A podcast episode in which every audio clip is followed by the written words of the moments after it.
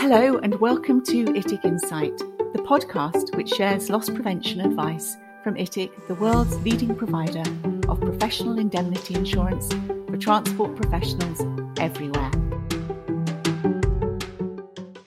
Welcome to another episode in the Insurance Broker series. I am Robert Sniffen, an underwriter at ITIC, and today I am joined by John Brown from Marsh in London. Hello, John.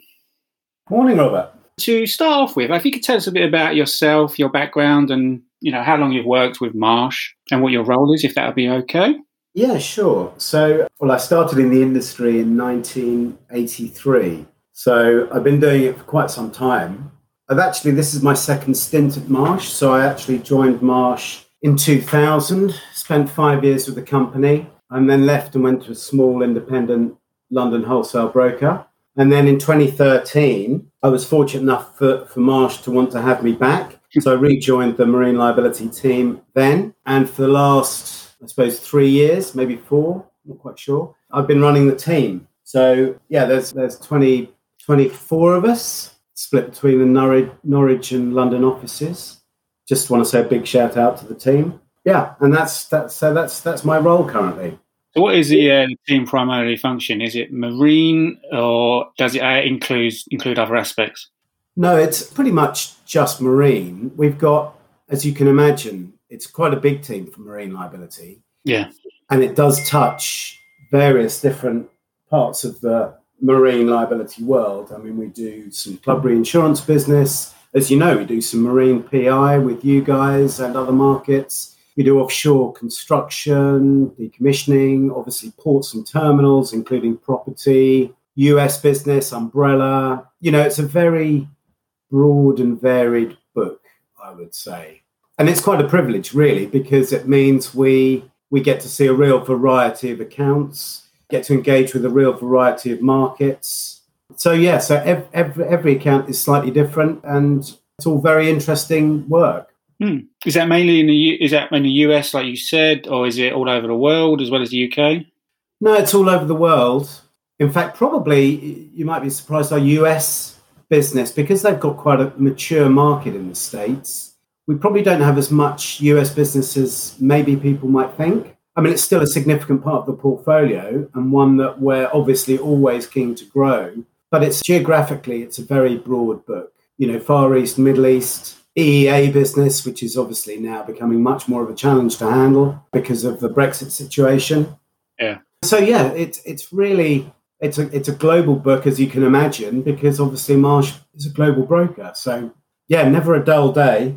I suppose for both you were you were setting up an office in in Europe. I guess you just used that office for most yeah, of your exactly. work. Yeah, yeah it, exactly that in Belgium. Yeah. We've got we've got a, a, team of five people that can can work on EEA business within marine liability, and they've restricted the numbers due to obviously new regulations. So sadly, there's a few of us, myself included, that can't be as involved on EEA business as previously which is a little bit of a shame, but it, and it's it's meant we've had to have a reshuffle of who handles what within the team, and of course this coincides with a general hardening of the market and some European markets not having the appetite to write some of the business in the marine liability space that they used to, which of course means there's sort of a little bit of extra pressure on us because as their markets slightly fall away at the moment, that they're leaning on on London markets more heavily. So the timing of that's not been perfect, but you know, as with all of these things, a normal level of, of business and services found, and and we're just going through that process at the moment.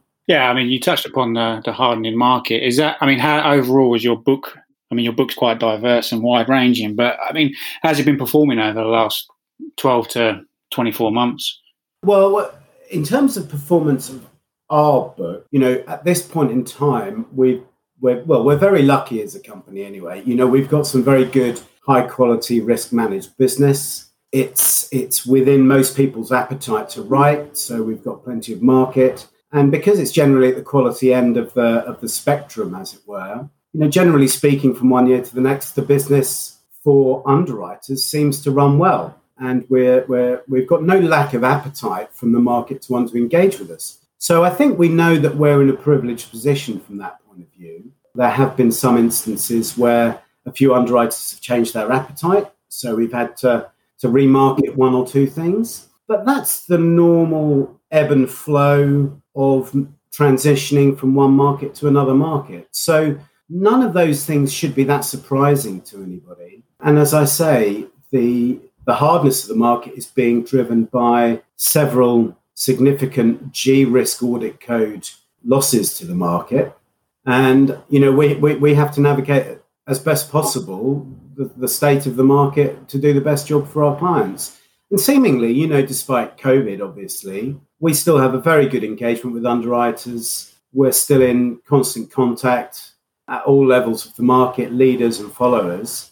And, you know, touch wood, the business has functioned quite well for us, you know, in the, I don't know, 14 months now, is it, since mm. since we were all properly in the office? We've, we've been very lucky. I think probably some other brokers have had more significant challenges in terms of market appetite to write their business than certainly we have. So that's a blessing for us. Yeah, I guess I mean, you know, 14 months, we're almost from the UK perspective, you know, out of the woods. Maybe offices will start to open. Well, on you know, from the seventeenth of May onwards, I believe that's when Lloyd's is opening, isn't it? Do you think, you know, from your perspective, the um, you know, the way we work is going to change, and whether you're going to be going back into London, or your some of your team are going to be going back into London, or how do you think, you know, COVID has affected the, you know, the queuing up in Lloyd's to go into Lloyd's? Is that still going to is that going to happen again, or do you think it might, you know, change slightly going forward?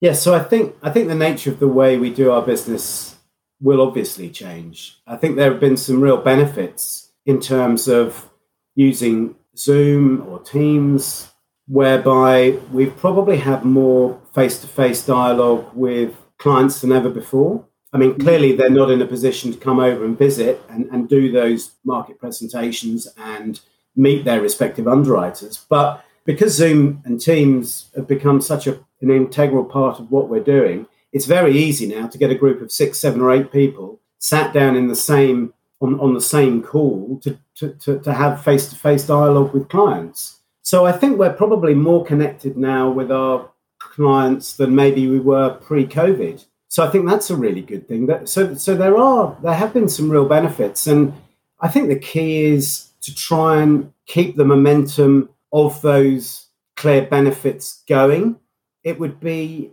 what, what concerns me a little bit, I suppose, is it, how easy it is, is it going to be for us all to drift into the old normal ways and mm-hmm. maybe lose some of the, the good disciplines that we've been forced into using over the last 14 months.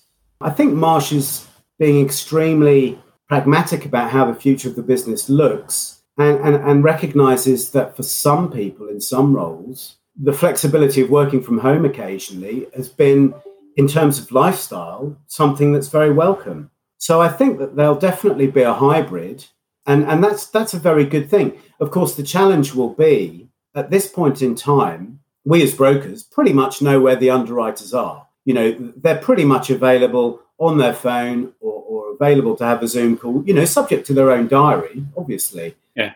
Um, I, I, think the problem will come more when some people are in Lloyd's, some people are in their office, some people from Marsh are working from home, some people from Marsh are in the office. You know, it's it's much easier to conduct our business when we know where everyone is, which at this point in time is generally speaking at home. So th- that's going to be the challenge. But in, in many ways, it's a nice challenge to have because it means that you know the the business can be recalibrated and, and hopefully we'll we'll keep the good disciplines and lose some of the maybe more old-fashioned disciplines, if I can call them old-fashioned.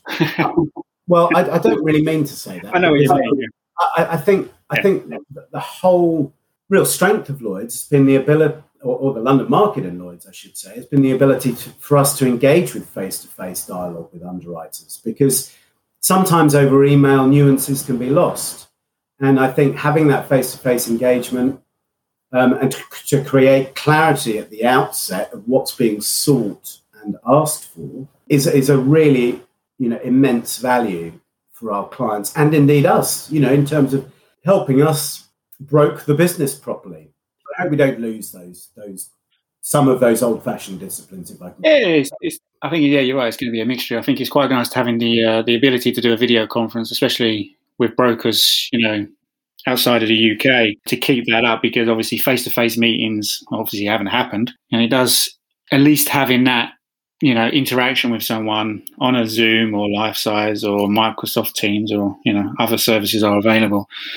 um, it does. It does. It kind of you know at least it makes that a little bit easier. And I think I do think the travel aspect will come back a little bit quicker, maybe because I think the face to face is still something quite important in broking. But I do think, you know, like you said, the working from home aspect and the splitting of time is definitely going to be something we're going to see for a very long time. And the challenge, like you said, is going to be definitely half the team's going to be in the office and half the team's going to be working from home. And, you know, you, con- you, you want to keep that contact up, don't you? Oh, definitely. I mean, it's an interesting point, isn't it? Because you and I went through a stage last year of having quite a lot of dialogue you know, and I, and I wonder were it not for COVID, if we'd have been quite so well connected during that period of time. So, you know, I can't say that we, I can't say that we would or we wouldn't. It, it just doesn't feel to me like the distance between us because of COVID was to the detriment of what we were trying to trying to achieve at that point in time.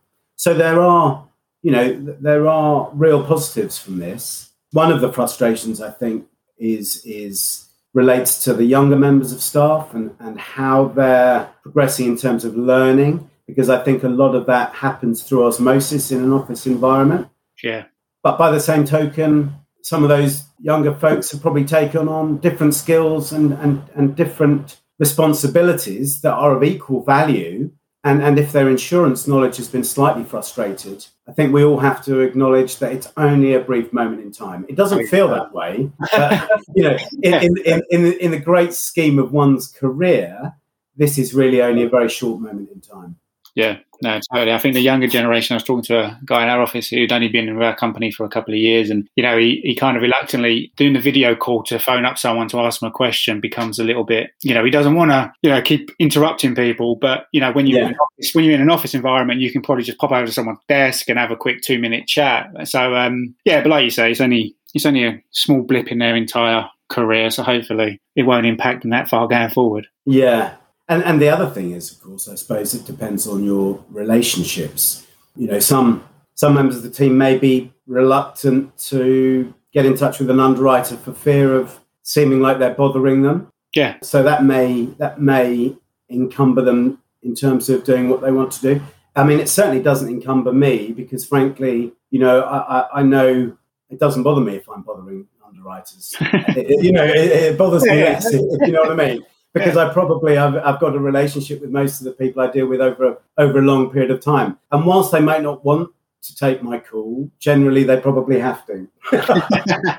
well, yeah, I think maybe at the start of it, or we're all a little bit, you know, we don't want to keep bothering people, but I think we've all got to the point now where we're all a little bit more relaxed about the whole the whole world we are currently living in. So yeah, I mean, and it has had, we, we've had to recalibrate a little bit because you know, at the outset, I think my expectation was that if I sent an underwriter an email, if I didn't get a response very, very quickly, I'd be thinking, well, what could you possibly be doing? You know, you can't be playing golf, you can't be on holiday, you can't be doing this, that, and the other. And, and I think we, we have had to recalibrate that slightly because, in the same way as you wandered over to Lloyd's and, and the person you were seeing wasn't at his desk, you wouldn't question why they weren't at their desk at that point because they may have some other responsibility they have to do in the office. There may be some management issues they need to deal with. So once you understand that all those existing pressures still still exist, and you recalibrate your your, your the, the, the time you expect a turnaround your turnaround time, yeah, um, then you know as long as it doesn't drift into days and weeks, then yeah, exactly you know, you you've got to sort of recalibrate slightly. I think. Yeah, you can't accuse all the underwriters of being down a pub when there was no. No, no exactly. Exactly. that. I mean, what do you? Um, I mean, finally, I think we should. Uh, yeah, we can kind of wrap this one up. But I just, you know, what do you think for the rest of the year? I mean, now obviously, you know, the, the world is slowly opening up, should we say, and things are slowly changing. I mean, how do you see the market performing over the next 12 to 18 months, do you think the COVID tail, you know, the impact of COVID is going to be felt for at least another couple of years? Or, I mean, how, or do you think it will change quickly? I mean, how do you, how do you think what's going to happen? That's such a difficult question to oh, answer. Oh yeah, no, I realise that. That's why I thought. I no, no, no, no. Well, no, I, am I'm, I'm happy to, to to give you as good an answer as I can. So, if we wind the clock back twelve months, there was significant concern across all of our businesses, I'm sure, not just in marine, as to what the financial impact would be on our clients. I mean, clearly the aviation industry must be in a, in a very difficult and dark place. And I can't speak for other lines of business. You know, I can't speak on behalf of Finbo, FINPRO clients or D&O or, or, or other clients, but certainly, very fortunately, from a marine liability point of view, most of our clients have proven to be much more resilient to, to this pandemic situation than I think I could ever have dreamed that they would be. And and most some have taken a little bit of a hit for sure, but most have managed to trade through really quite successfully. I'm not saying without their own individual challenges, but in terms of the strength of the underlying businesses that we handle, it seems to be very, very strong. So, what the future, you know, whether there's a tail there that we're going to see, you know, some more negative movement in terms of our clients' fiscal well-being over the next 12 months, I really couldn't say. But at this stage, most of our clients seem to be transacting their business very well. Um, and of course, in adversity, there's always opportunity in certain areas. So again, some some clients may have actually been able to pick up their business during these difficult times, and maybe others have been a little bit hit to a, to a larger extent that they would have liked. But overall, on balance, you know, I, I haven't yet witnessed a tail off in our clients' activity levels. Yeah. yeah, which which does surprise me. You know, and long may that continue because obviously we want, in the same way as we want a good fiscally sound insurance market, we need good fiscally sound clients to insure. Yeah, yeah, yeah, yeah. No, so um, interesting to see what happens. Well, I think we um we can uh, wrap up here, and I'll just uh, leaves me to say that um, thank you for uh, taking the time out to record this. I appreciate it. No, no problem. Absolutely my pleasure. Nice to see you. Yes, as always. Yes, and uh, no, that's it. We can end it there. Thank you. All right. Cheers, Robert. Thanks.